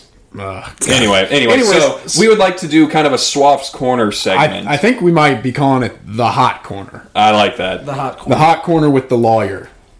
I like it. Swaff is a he's he's in law school currently, so I think that's a good the hot bench, hot corner. Yeah. So Reese, give me give me something. Give me Yeah, something. give me All All right, some see so what you got. I, I, I asked the lawyer to give us three hot takes, uh, quick reactions from this past weekend, and they, they kind of affect the entire season. So, number one, Sam Darnold is going to go to the playoffs. He will be a career starter in Carolina, similar to I Philip Rivers' take. career. yeah, I don't I don't hate that. I No, like I think so the, far. the Jets is where quarterbacks go to die. So I, I think that's a pretty good take. All right, all right.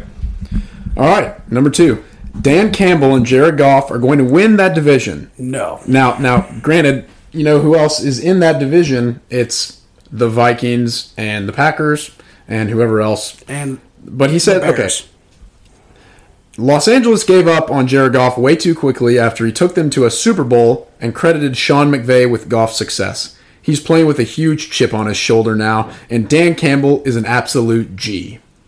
I do like Dan Campbell, and I don't hate Swaff's logic on that one, But- but it's I mean, still the Lions. We're watching it right now. The Packers are about to score here and make this a three-score game. Lions start 0 2. What did Reese just say about the playoff percentage chance when you go into yeah, it's like 11%? 11%. So, barring a crazy finish here, which would be awesome, I'd love for that to happen. I, I don't think the uh, I'm, Lions I'm are- out on the uh, Lions winning the NFC North. That's tough. Yeah. That's a tough call. Yeah, and summing up that take, the Goff and Stafford trade is going to be a total win-win with two perfect fits and will result in two division titles this year. So he's calling on the Rams and the Lions to win the division. Who- who Their- else- their I love the Rams. Who else is in the. Rams division? The 49ers, the Cardinals, The Seahawks. and the Seahawks. It, that is the best division in the NFL, and it's, That's I don't gonna be think there's an tough. so from Swafford himself, the Lions are going to win the division over the Packers and the Vikings and the Bears, and Stafford and the Rams are going to win out over the Niners, Cardinals, and Seahawks. That's I tough. picked the Rams to win that division too. That's And I- uh, I don't know. After watching the Rams versus the Colts, which maybe the Colts aren't that bad, but I mean, I just am looking at the Cardinals, Niners, and who else did you say? Seahawks. That's the toughest division in football. yeah, no, it's certainly the toughest. So I mean, I'm not going to say that can't happen, but I don't. I don't know. I, I personally love Matt Stafford. I always have. I mean, I would love to see him kind of win something, just because in my mind and in many people's minds, he's the best quarterback to kind of never win anything. I think he did a lot for Detroit and just never was able to get it done. But you know, yeah, hot takes from Swaff. I like it. I got one. I got one more. Oh, okay, and and, and folks, let me tell you, this is not like an act. This Thomas is saying this wholeheartedly. He truly believes this. Will can vouch for it. Thomas will argue his belief until the end of time. He will kick a dead horse about a football take or anything else in an argument, and he will just not give up. He wholeheartedly believes these things that he's telling me. So, yeah, right. I mean, yeah, no, I, yeah, yeah. I want to. I got to hear this now. Yeah. So last one, Field Justin Fields will be good, but not this year.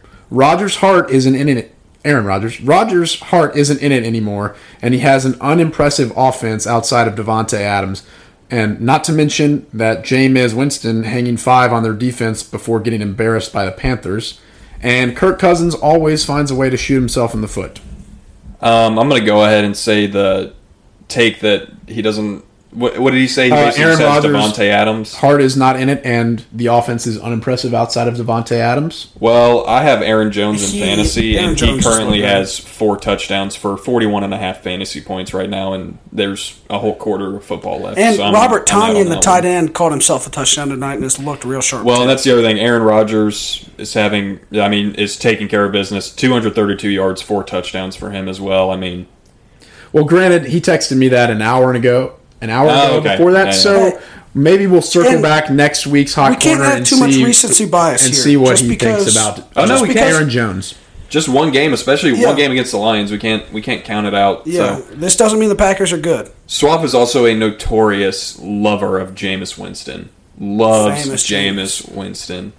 said Jameis. said Jameis will win a Super Bowl is what he told me.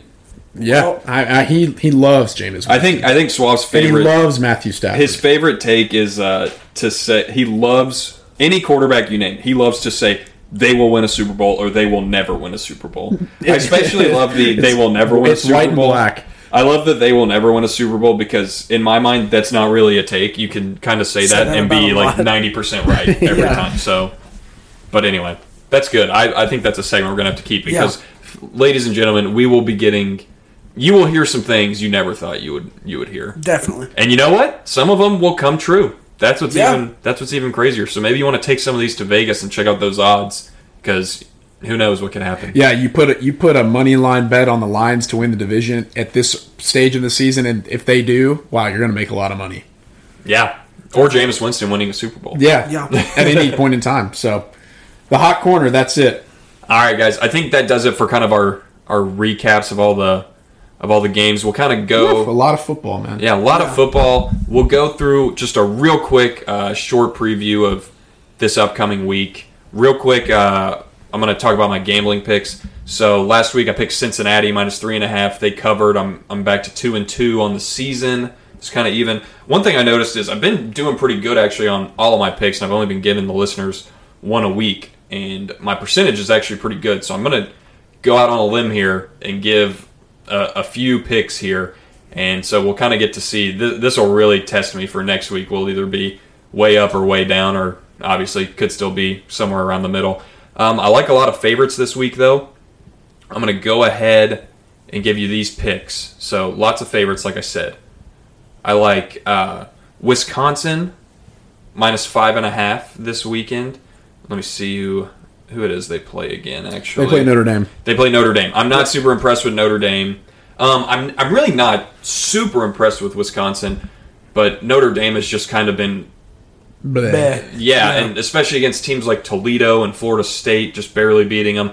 I think Wisconsin will come out, and I feel pretty confident they can win by a touchdown with their defense and really just running the ball and Graham Mertz kind of running around a little bit. 11 a.m. game Central Time. That's fun. So that well, and 11 a.m. games are always kind of funky, but I I feel good about that pick.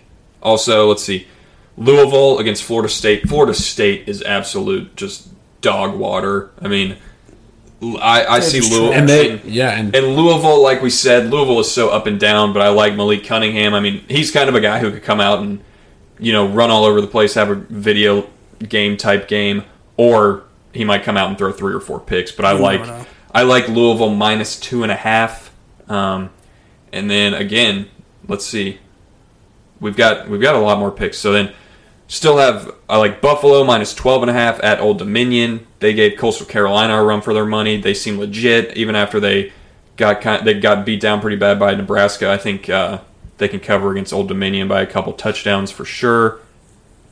Then we will go the one underdog I have, not biased by the way, but I'm going to take Nebraska money line at Michigan State after seeing last week. I think Michigan Oh. State's good. They they put the beat down on Miami, but this Nebraska team, I can just see Adrian Martinez is hitting his stride. The defense is really good. That's what I think is going to separate uh, them from a lot of teams in the Big Ten. I have a lot of faith in the defense. If the offense keeps doing what they're doing, especially Adrian Martinez, if the offensive line ever gets going, watch out. But so Totally unbiased, by the way. yeah, money line on that is plus 154. So if you win that, you know, one and a half units you can get up on. And then my last one Indiana at Western Kentucky. I have Indiana minus eight and a half. Indiana kind of, they were up on Cincinnati actually last week. Yeah, at that was a good game. And then Cincinnati came back and covered for me. But I mean, I'm just my, my dark horse team, Indiana. Yeah, Indiana. I think. I mean, I'm I'm not saying Western Kentucky's bad. Um, obviously, a mid-major team. I think Indiana will be able to get out and do enough to win that game by a couple touchdowns for sure. Uh, Don't they have a- just kind of based on talent? Doesn't alone. Western Kentucky have a Helton at head coach? Is it? I want Look to that say, up. Actually, I want to say they do. Western Kentucky's irrelevant in football right now. I haven't heard from them in Yeah, ages. Tyson Helton. Tyson Helton. That is Yes, correct. yeah, And the I've reason. I, I know that is um, I have a buddy who went to Father Ryan. Jeremy Darvin starts at uh, nose Shout out tackle. Jeremy. Oh, yeah, wow. starts at nose tackle and has for the past couple of years uh, at Western Western Kentucky. Had uh, some big plays, big plays there. Sorry, Jeremy, didn't mean to call you irrelevant, but I will stand by it. Not at you, but your team. well, I'm just thinking Western Kentucky. We're looking at their schedule right now. They lost to Army last week. I mean, don't get me wrong. Army's a good football Hey, team. respect the troops. Yeah, respect Yeah. the troops. But I mean, I just think Indiana will be able to kind of out talent them there. So there you go. I'll run over them real quick again. I've got Wisconsin minus five and a half, Louisville minus two and a half, Buffalo minus twelve and a half, Nebraska money line. Uh, I believe right now Michigan State is favored by around three. So if you want to go ahead and try to pick that Nebraska plus three, it might be a good idea because I bet by the time the weekend rolls around, uh, I feel pretty confident it will be closer to one point. So Yeah. if you don't want to quite go for the money line, maybe go for that. And then, like I said, last pick was Indiana minus eight and a half against Western Kentucky. So we'll review those. It looks like I got five picks right there. So kind of next week, be able to see where we're at. Hopefully, I make y'all a lot of money, or by picking my picks, or by uh, fading me. So we'll Yeah, see. speaking of picks, and the picks didn't happen, our buddy Thomas Neal, uh, a trivia team member, Caterpillar, was not very happy with you, Nick, after your Coastal Carolina bet didn't win. Yeah, I know. Both my picks uh, this weekend did not end up well. Uh, the Dolphins got blanked, and Coastal Carolina barely escaped. Um, it was a rough weekend. I mean, that happens. You just gotta you gotta Hey, double bounce back You gotta double down this weekend to chase your losses. Um, I will Right. say bad beat on. I mean, bad beat on Miami too, getting hurt right at the beginning of the Yeah, game. like that didn't that help anything. He still that, that, that game was screwed from the beginning. I did pick Buffalo anyway, but yeah. Either way, I mean, You were you were on quite a tear though, weren't you? Yeah. Like seven and one or something. something like that. So I mean, I, I mean, I was due for. So it's got to yeah, it had to come a little bit. I mean, still, if you if you've used all the Truschel's picks, you are well ahead right now. Yeah. So be sure So- to check out the. Uh, are you coming out with an article this week? Yeah, I should. Uh, I'll have a couple of NFL picks. I mean, that's my that's my specialty. I try and get some college stuff out there, but NFL I seem to do a little bit better on. I like it. I like it a lot. Um, but yeah, I know we just kind of quickly covered the college um, week, but we want to do a quick run through of maybe some NFL games coming up here soon. Absolutely. yeah, real quick. What is the kind of what's what's like the primetime game next week? Do we have that up by chance? I mean, Well, well, the- you're talking about the Thursday night game with the Panthers and the Texans, with Davis Mills starting at quarterback. Yes. for the Davis Texans. Mills. Is it? Da- I think it's Davis. no, it is Davis. I was And then referring to the the Sunday night game is Packers 49ers. That should be a good game Ooh. as we've seen the I love The man, Western we've, matchup. We've had a couple of these teams back to back prime time. The the Ravens went Yeah. Sunday night and then or they went uh, Monday night then Sunday night, and now we have the Packers doing Monday night and then Sunday night next week. And the Titans obviously have the 0 and 2 Colts with Wentz How about injured. Wentz having both of his ankles injured. Both injured? of his ankles injured. I've never seen that A double before, ankle sprain where it says crazy. Wentz injury ankles, not just ankle ankles. Yeah, that was pretty bad. Can That you check on uh what what's the college primetime game next week? Or what's Chargers. I mean, the college primetime is probably. I mean, Oh yeah, A&M, oh yeah. Arkansas. We're- You know Oh, what? A&M, I can't. I can't let us get any further without talking about. By the way, my apologies. Last week I thought, for some reason, that the A and M and Arkansas game was going to be this past weekend, but I was wrong. I apologize. My mistake. It takes a lot for me to stand up as a man on this podcast and say I made a mistake, but I'm of sorry. I, I am a man of faith. And anyways, Texas A&M takes on the Arkansas Razorbacks. A&M's ranked seventh. Arkansas is ranked 16 in Dallas at Jerry World, as they have the past many years. Texas A&M has a nine-year winning streak against Arkansas ever since joining the SEC. So this is a big game for us. Now I know our buddy Seth isn't here to give his take, but maybe he'll put it in the uh, two minute drill that he puts out. But I think this is a really big game for both teams, obviously, but more so for Texas A&M. Unbiased opinion myself, but this is a big game for A&M because this is kind of a prove it thing. Of course, we had our starting quarterback Haynes King legit. gets injured last week, and then we have a new guy, Zach Calzada, at quarterback, who's still, you know, getting his feet under him. He played pretty well this weekend. He had some good throws, but also some ina- inaccurate stuff. I think Texas A&M takes this game against Arkansas because of the defensive line and basically the entire defense. Texas A&M has a great defense, probably top five in the country. I think our defensive line, they're just a bunch of dudes, and I think we're going to control the line of scrimmage and keep Arkansas's running attack at bay. So that's my take. I think Texas A&M walks away. This is hopefully I'm not jinxing it, but we're going to walk away with the tenth win in a row against Arkansas this weekend. What uh what happened in y'all's game last week? Uh, we beat New Mexico 34 to zero. Okay. Nice.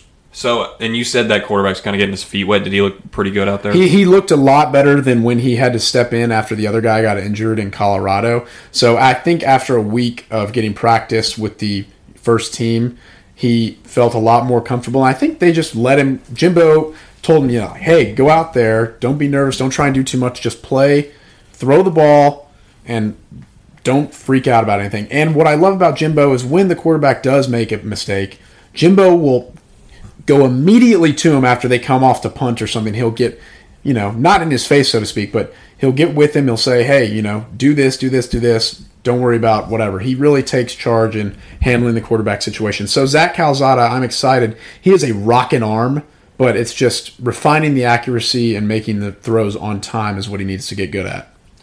Yeah, and just to kind of emphasize on that, Jimbo is really good about that. That's something I've noticed with him Yeah. too, with a lot of his players.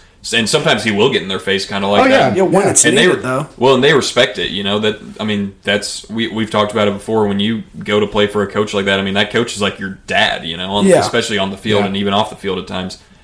I'm so a lot of people are going and looking at this game, and I believe the spread is at Texas A&M minus five, maybe five and a half, and a lot of people are going, uh, thinking, "Hey, let's pick Arkansas. They're hot right now." I'm staying away from this game because I really don't know what'll happen. I I know A&M's defense is really good, and that's what I think will be interesting. I don't know how much firepower Arkansas will have to be able to keep up with that, but also, like you said, I don't know how good uh, this Texas A&M quarterback's going to be. So I think, regardless, it's going to be a great game. It's in Oh, I think it'll be World. really fun to watch. Yeah, absolutely. That's the one. A lot of people are kind of out on neutral site games, and I get it, but that But, is I mean, one I think. a- I think that one's pretty cool. I Being mean, able to Arkansas and Texas, they border each other, so yeah, and you know, A and M obviously being in Texas, Arkansas being Jerry Jones's alma mater, where he played. You know, I think that's cool to have a game like that there. And that's just one. I don't know. Some some neutral site games I'm for, some I'm not for. But whenever you can kind of have one in Dallas, I think that's a pretty cool uh, environment to have. Yeah, and don't get me wrong, just because uh, I went to Texas A&M and I'm an alumni, an alumni means I, I I'm not super confident that we're going to win this game. I'm not saying it's an absolute lock. I think we will, but I'm not going to be surprised if Arkansas plays really well and you know comes out on top. But you know, I think it's just going to be one of those where you just have to sit down, strap in, grab a drink, and and watch. It's going to be fun. Yeah, I mean, I'm just pumped. I mean, it's crazy. I mean, the college football season is already what a quarter of the way over. Yeah. It's crazy. Damn it, to don't about. talk about that. I know. that. It's. I mean, I got to Yeah. think about it though. and It's so sad. We. I, I think Brandon Walker from Barstool tweeted out. He said, "I don't know how we survived seven months without football. Yeah. I don't know. I don't know how we do it. True. but yeah, re- real quick, we'll talk about the Titans. Just real preview them real fast. Yeah. It got the looks like uh, they've kind of hit their rhythm a little bit. I actually last week, outside of those really big plays, the defense let up. I really think Yeah. the defense did a good job. Yeah. Even kind of getting Russell Wilson running around and keeping him Oh, yeah. contained somewhat. I mean, don't get me wrong, he he played well and did what he does for the most part. But I was pretty proud of the defense outside of some blown coverages, obviously, on some of those bombs that were thrown. But I mean, I feel confident. I like how the offense looks like they're in rhythm. And Vrabel said it after the game. That was our identity. That Yeah, second that's- half. Make the throws when you need to. Pound the rock. Keep pounding the rock to where eventually it works and you start just busting 10, 12 yard runs, get a 60 yard touchdown run. So, especially if Wentz is out, I'm not super confident in Jacob Eason coming in and lighting us up or anything. Shouldn't say that because it is the Colts um, And- rivalry. yeah. Always have trouble with them. We've we've seen it with other backups coming in and Yeah, doing just good, jo- tearing us yeah, apart. good with us. But I feel pretty confident in this Titans team being able to go in and win pretty big. Honestly, Absolutely. And I think the Titans offense will continue to be successful after coming off this Seahawks win because the Colts defense is missing some pieces. They let go of Denico Autry, who is now a Tennessee Titan. They let go of Justin Houston, who's now a Baltimore Raven. Malik Hooker's gone. He's been injured. But Yeah. And Darius Leonard, I'm pretty sure, I mean, he's still probably going to play, but he's banged up, so he's probably not going to be 100% Darius Leonard all pro linebacker that he usually is. So I think the Titans offense will take advantage of it. And like you said, the Titans defense has played well outside of like a couple busted coverages. Kristian Fulton has Been been, really, well. Really great. good. He locked down DK Metcalf. DK Metcalf on, had like five targets, one catch for eight yards against him this past weekend. So that's awesome. And the defensive line got good pressure. I think they're only going to get better, assuming no injuries happen. They're only going to get better as the season goes on. Bud Dupree, Jeffrey Simmons, Denico Autry, and Harold Landry, they're going to start tearing it up, I think. I was going to say Bud Dupree um, had a few plays where he's already done more than Jadeveon Clowney and Vic Beasley did Yeah. last Oh, year combined. yeah. Oh, Easily. my God. just in that game alone, get just being able to get some pressure and get some hits on the quarterback. I mean, he's going to be really great, and especially when we start playing guys who, I mean, Russell Wilson and Kyler Murray, They're magicians. back to back. I mean, you play probably the most dangerous mobile quarterbacks outside of Lamar Jackson in the NFL. I Yeah. would say so. I expect Bud Dupree to probably get a couple sacks this weekend Yeah. too, um, and Prop- really prop have a. I, I I really see him doing well the rest of the season and maybe getting into that double digit sack category. Yeah. just the way he's With because Simmons, a lot of he eats up a lot of blockers. Landry causes a lot of trouble. I mean, we have some pieces to eat up those blockers and let him go free. Well, that's the thing too. When we got him, a lot of people were questioning. Well, he had T.J. Watt, so is he going to be able to do the same thing?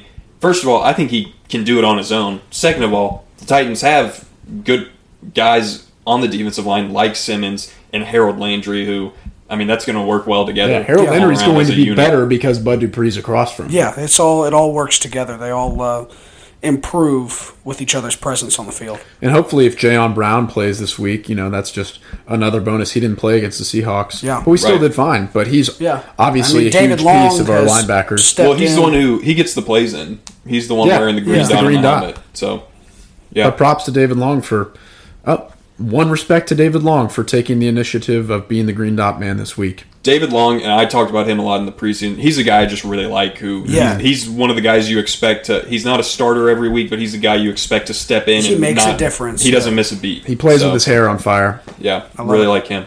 Really excited for this weekend, guys. Thanks again for listening to us. Really excited for this upcoming week of football, the rest of the season. Hope y'all enjoyed. Uh, we did a little Instagram story if you missed it, just kind of showing what game day in Knoxville looks like.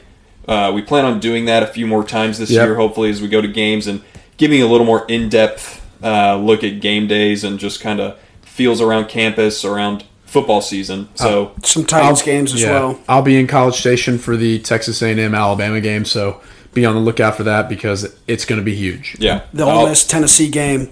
Yes. Ole Miss Tennessee game will be great. I'll be in uh, Nebraska when we play Purdue later in October, so we're going to kind of hopefully we get to kind of give y'all a feel of what the campus and kind of around town is like even before game day. Yeah. Just because we think that would be uh, something y'all would enjoy. If you have any other uh, recommendations for us, anything you'd like to hear, see more of, please don't don't hesitate to DM or message us, email us. Don't forget to check out the blog, patriotsports.blog. We have the podcast, articles, everything you need up there social media accounts Instagram, we are Patriot Sports. That's one word, Patriot Sports. Then on Twitter, Patriot underscore sports. Uh, don't be afraid to DM us. Like I said, check that out. Got a lot of good content on there. Yeah, guys. Uh, thanks again for listening. We'll see y'all next week. See you next week. Tighten up, baby. Tighten up.